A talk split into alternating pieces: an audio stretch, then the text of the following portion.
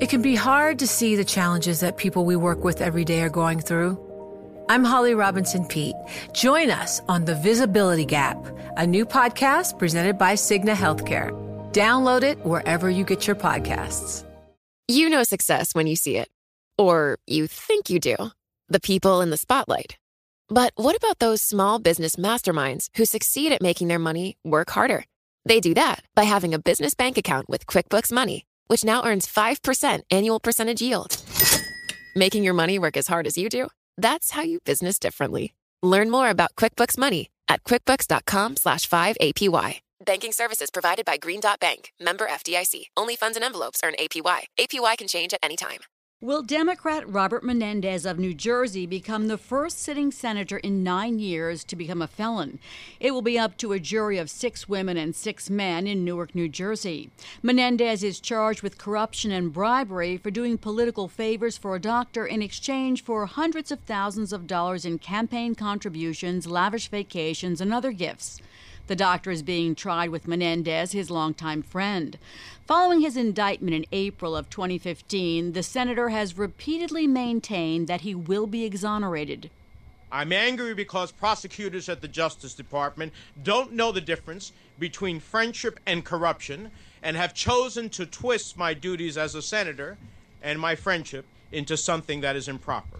They are dead wrong, and I am confident that they will be proven so.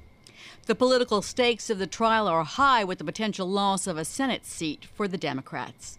Our guests are Robert Mintz, the head of the White Collar and Political Corruptions Unit at McCarter and English, and a former federal prosecutor, and Robert Heim of Myers and Heim, a former assistant regional director of the SEC.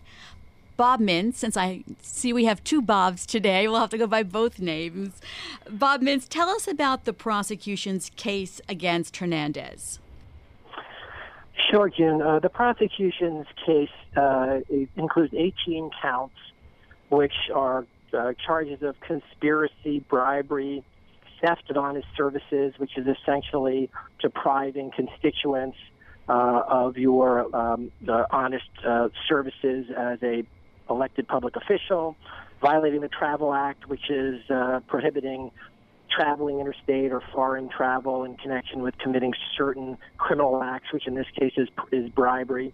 What the heart of the case really is about is this long running friendship between Senator Menendez and Dr. Salomon Melgen, who uh, was an ophthalmologist in Florida and who contributed considerably to Senator Menendez's campaign, lavished gifts upon him, including expensive hotels, uh, trips to the Dominican Republic, um, and then linked to that, according to prosecutors, were various official acts which Senator Menendez uh, uh, bestowed upon Dr. Melgen in exchange for those gifts. And those had to do with a number of disputes that Dr. Melgen was involved with, one involving uh, millions of dollars for Medicare claims. He was an ophthalmologist and had a, a multi-million dollar Medi- Medicare claim with the federal government.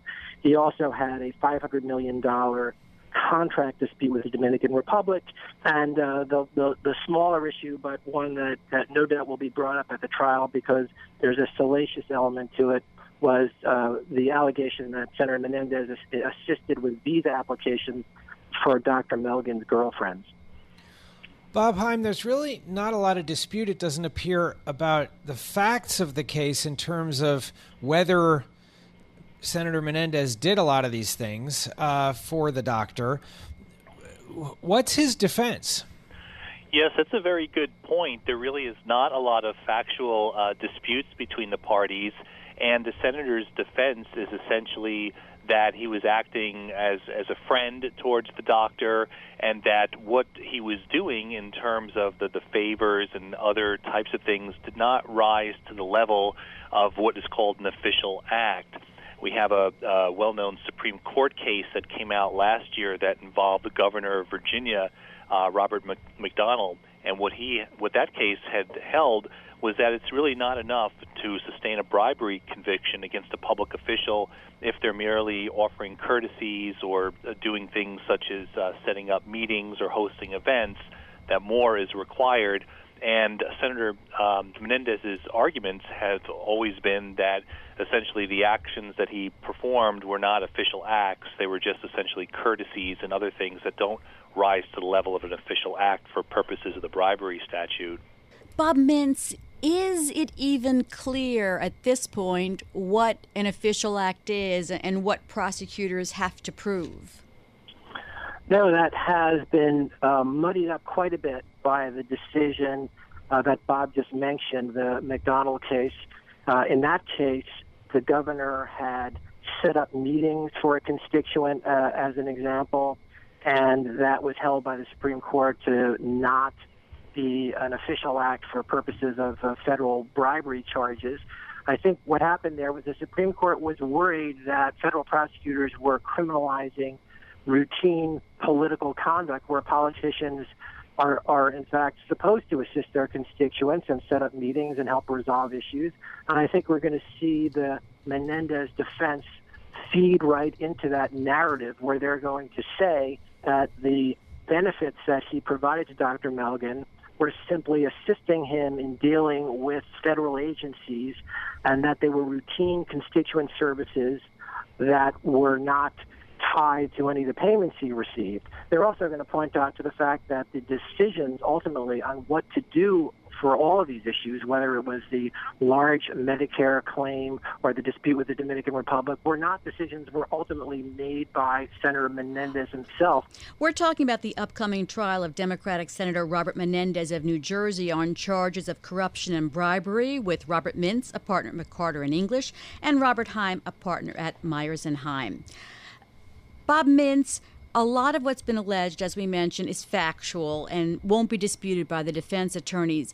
But how does the government go about proving that there was a bribe that took place and that both men had an agreement as to what that would mean without having a cooperator or emails or something other than circumstantial evidence?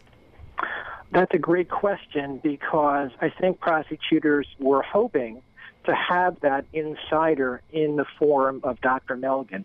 Dr. Melgen was recently prosecuted and convicted in the Southern District of Florida last April to uh, charges unrelated to this and is now facing a lengthy time in prison. He has yet to be sentenced on that. Prosecutors were no doubt hoping that that would convince him to cooperate in this investigation and testify against Senator Menendez, but that has not happened.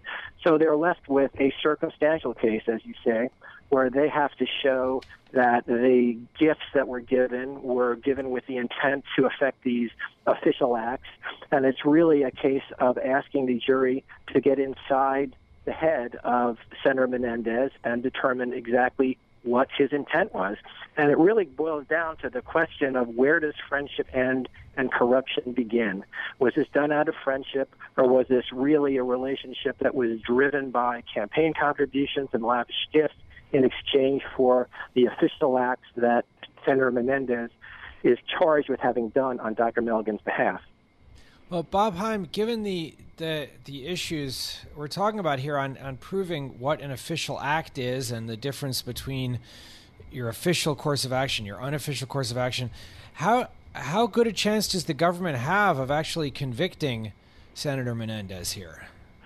Well, it's an interesting question because uh, Judge William Walls, who's overseeing the trial, has actually reserved uh, his decision. Uh, Senator Menendez's attorneys filed a motion to dismiss the uh, superseding indictment as a result of that Supreme Court decision, and the judge in Senator Menendez's case has um, has not ruled on that, and he said that he will rule on it after the government has a chance to present all its evidence.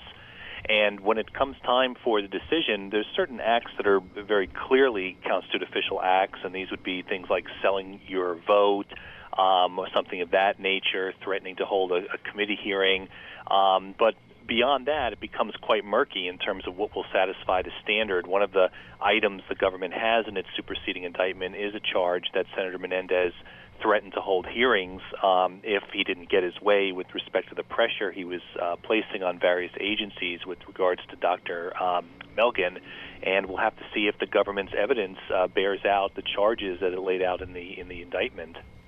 Bob Mintz, a jury of six women and six men was chosen from a wide range of professions, from a Moody's employee who helps rate debt on foreign countries to a mail carrier.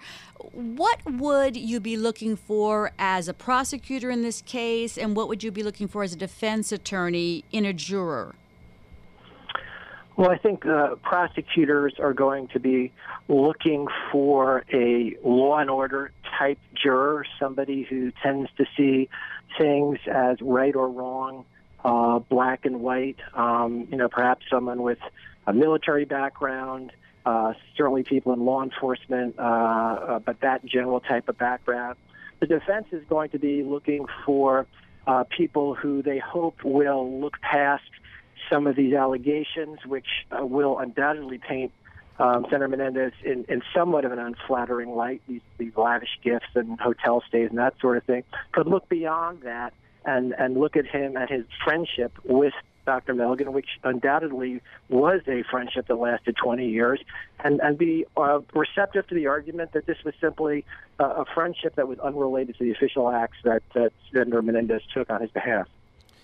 Bob, Heim, are we dealing here with another situation where we might have a jury that thinks, you know, yeah, official acts, whatever. This is a he shouldn't have done this kind of stuff. He was really doing favors. He's a senator.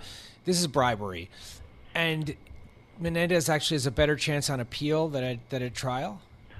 I think that's a very fair uh, statement. I think with your average uh, juror, when they hear about these uh, kind of seedy allegations, and there's a tendency to just um, say that the whole thing looks uh, wrong, looks uh, corrupt, and vote to uh, convict.